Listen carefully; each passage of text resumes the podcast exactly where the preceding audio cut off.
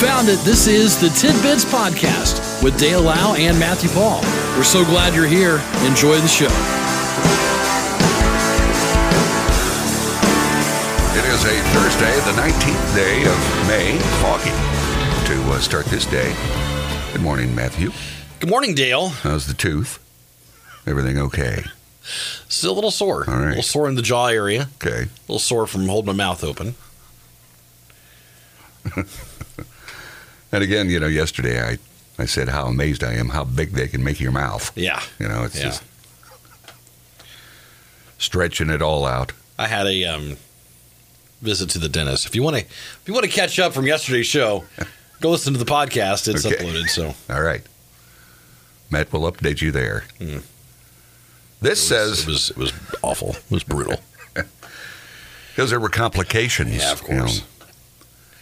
This says that American families are shelling out what amounts to five thousand dollars per year to put gas in their vehicle. Hmm. That's up from twenty eight hundred just a year ago. Gosh. That's a big increase. Of course, you yesterday, being the knucklehead that you are, along with me, indicated you had seven miles left. I was getting ready to leave. I yelled to Dale, hey, "I got seven miles till I'm empty." I cheered him on. That's right. you got plenty of gas. You're good to go. In addition, research stated that the inflation adjusted incomes of most consumers are barely growing, and they've accumulated a decent amount of savings while changing a lot more on their, or charging a lot more on their credit card. It, it uh, indicated that American consumer spending habits are somewhat counterintuitive, which might give the economy an illusion of strength. Says when we're happy, we spend money. When we're depressed, we spend even more money. Hmm. and, and, you know, with gasoline, you're, you're forced to pay what you got to pay. Yeah. This says that, uh, And then so much of that dictates the prices of other things we have to have. yeah, everything's terrible. Yeah. For the first time, prices in every state averaged at least four bucks a gallon. Every state. Hmm. 110 bucks a barrel. And we're just cool with this. Like no one's up in arms. No I, one like I think everybody is. What happened to this? You know, we were going to increase production to ease the pain. Going to take away the gas tax briefly to ease the pain. it still hurts. The average gas price in California is at over six bucks. It says the national average could reach six dollars twenty cents by August. and this says that 76, the national gas station chain, is reprogramming its pumps in Washington state to accommodate the possibility of $10 a gallon gas. Come on. Are you serious?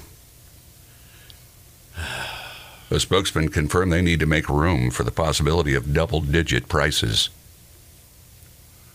The, uh, it's a shame. It's just a shame. A rotten, lousy shame. It is. The average price of gas across the country reached 457 Wednesday. That's almost twice the 241 average during Trump's last month in office. It's not pretty. Can you imagine having to readjust your gas pumps to accommodate for double digit cost per gallon? That's just maybe we could just turn to the liter. We should have done that years ago. We were supposed to go metric. Give me six liters, Smedley. Give me six liters. Uh, And then the Dow closed down 1,164 points, the biggest loss since 2020. It says Dollar Tree and Dollar General were also looking at their worst days in years. Even those locations. Wow. Lower than expected earnings due to a rise in fuel and labor costs. Hmm. I just, it's nothing but lousy news, really. I was going to say thanks for starting our day on a positive note. Most CEOs expect a recession, just so you know. Yeah. The survey by the conference board showed 68% are now bracing for a downturn. So uh, look for that. That's good news. I uh, here's a woman from New York sparked an online conversation about U.S. medical costs after she shared a photo of a bill that she said included a charge for crying. For crying. For crying.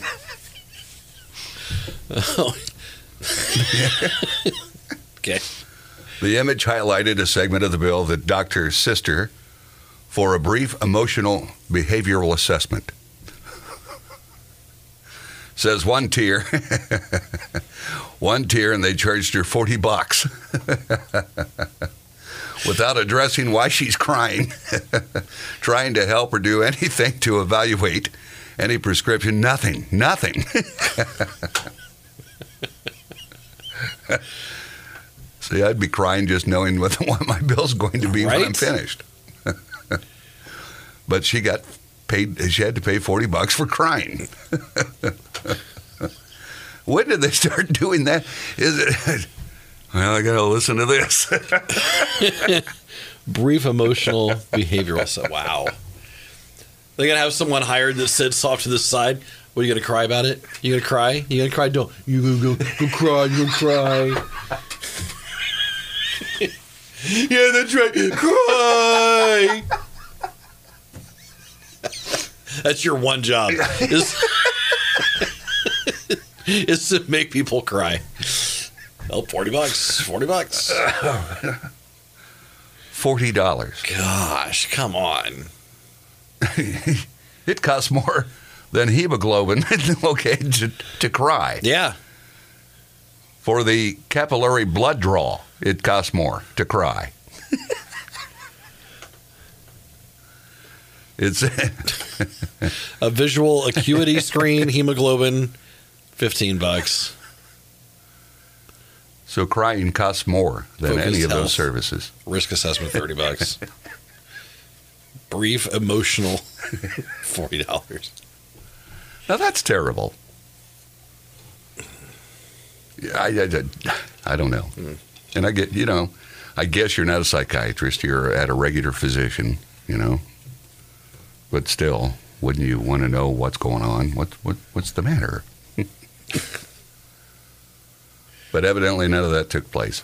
God forbid she would sneeze. That's the text we just got. No kidding. So we'll uh, take a break. Ugh.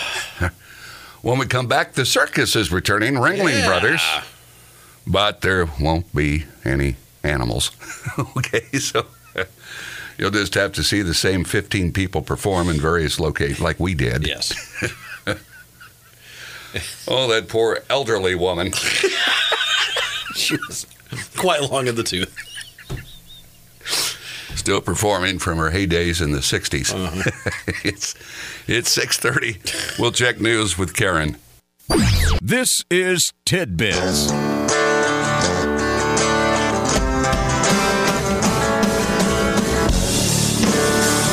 It's a Thursday edition of Tidbits. Foggy. Be careful out there. Give yourself some extra time. Been a while since we've had some areas of fog. Yeah. Been that foggy lately. So we are back. The circus is returning. Ringling Brothers and Barnum and Bailey. Return of the greatest show on earth. They won't have any animal acts. This is five years after they shut down their three ring circus. Hmm. It's been five years. The interactive live show will launch September of 2023, celebrating worldwide performers, displaying incredible feats that push the limits of human potential. Yeah. Now there's hope.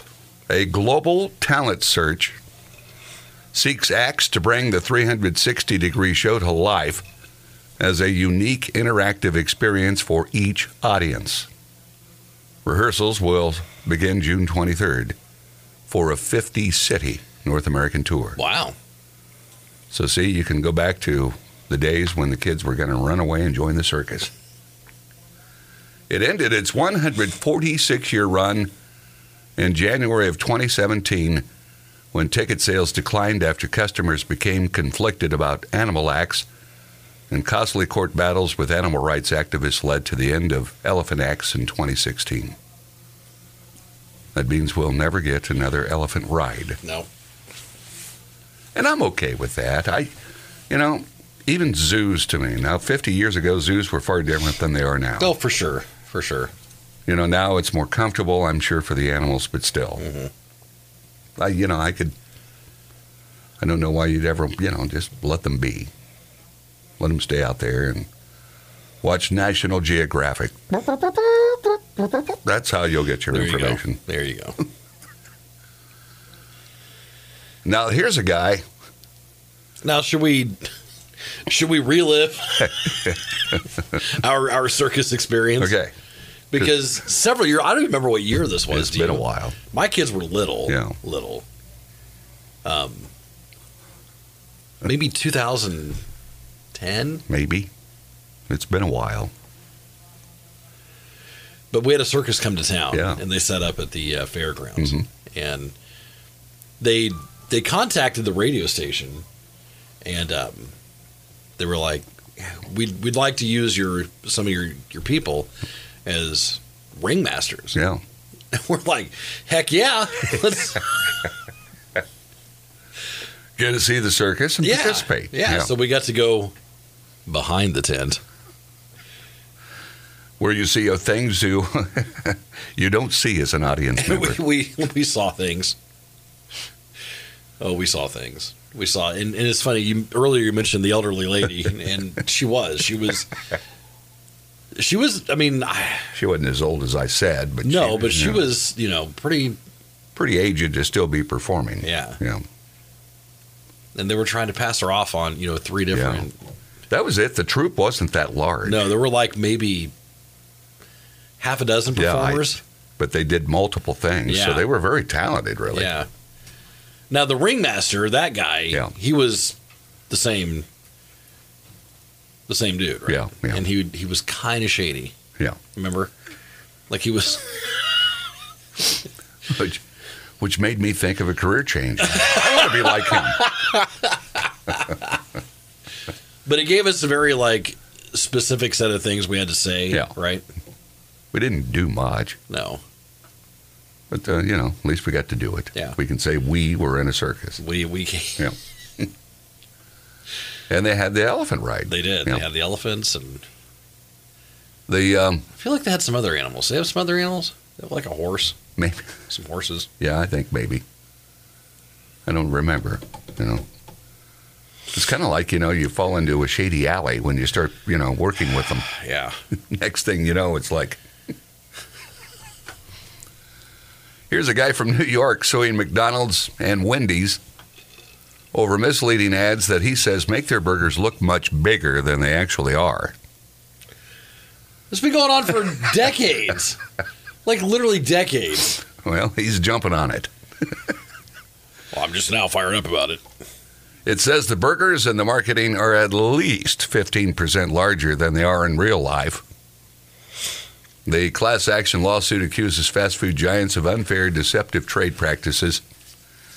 Justin Chimienti is seeking 50 million for himself and other duped customers. Wow.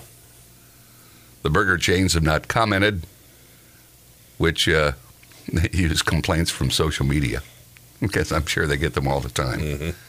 Now, now look what the they're- So they have some pictures of of a Wendy's that looks like the Baconator. yeah This just it's overflowing with you know it's cheese and big old thick patty, and then they have a picture of the real deal below it, and it's all now like that can't be the it's same. It's all like smushed down and sad. There's nothing in it. So I don't know if it's that extreme, Yeah. but do you think he stands a chance? Fifty million though, that's No, that's, that's- a lot. Whatever happened to the guy that sued because the footlongs weren't a footlong? Did did that settle or? I know, thanks to him, we never ever heard of a five dollar sub anymore. Yeah, that that that's out the window. Thanks, pal. You ruined that, Mister. Uh, I want you to imagine you're a you're a reporter, an ace reporter Okay. for the Colorado Rockies. All right. Kelsey Wingert, recovering two days after she was knocked in the noggin by a 95 mile per hour foul ball. She writes, I took a 95 mile per hour line straight to my forehead, Oh my gosh.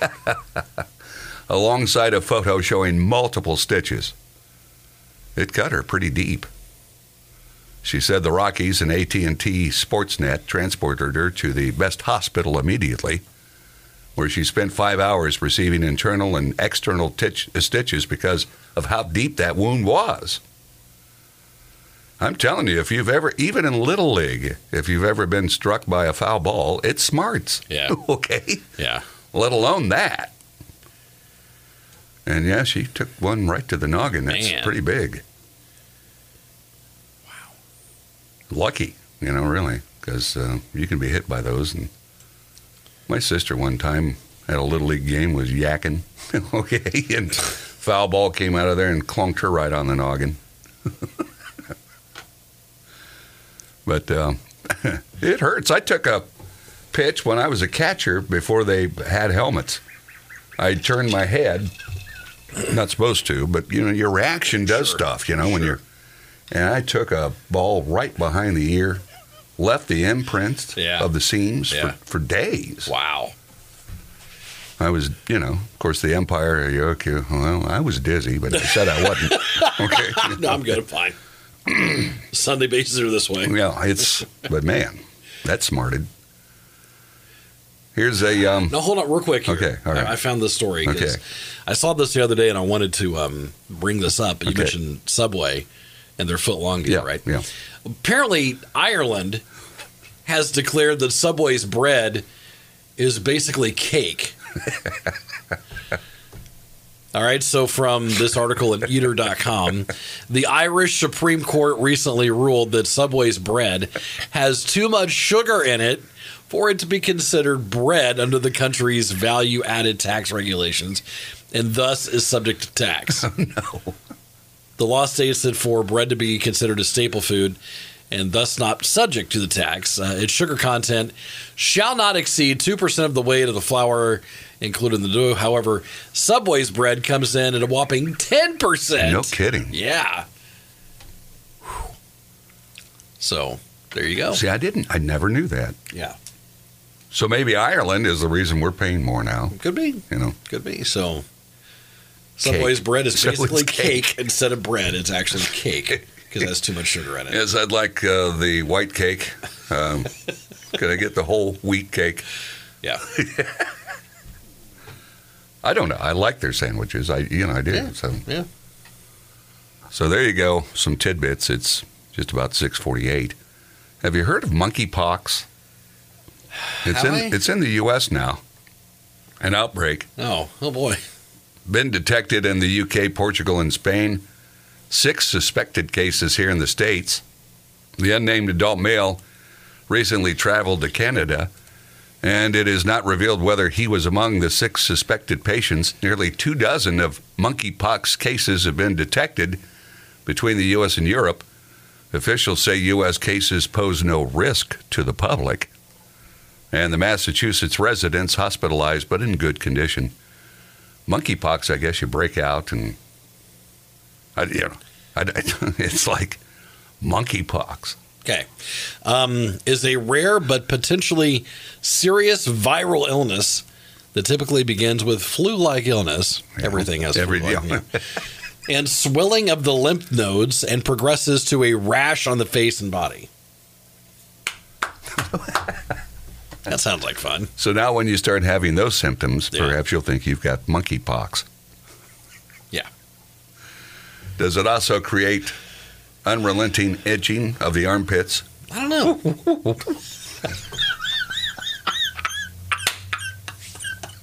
wow.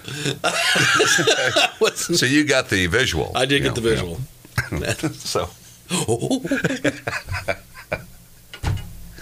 so there you go. Some tidbits on this Thursday. Okay. We got a day to go this week. Yes, we do. All right. All Um, right. See you tomorrow. Have a good one, buddy. This has been Tidbits with Dale Lau and Matthew Paul. We appreciate you listening and we ask that you consider subscribing, leave a comment, leave a like, and thanks for stopping by.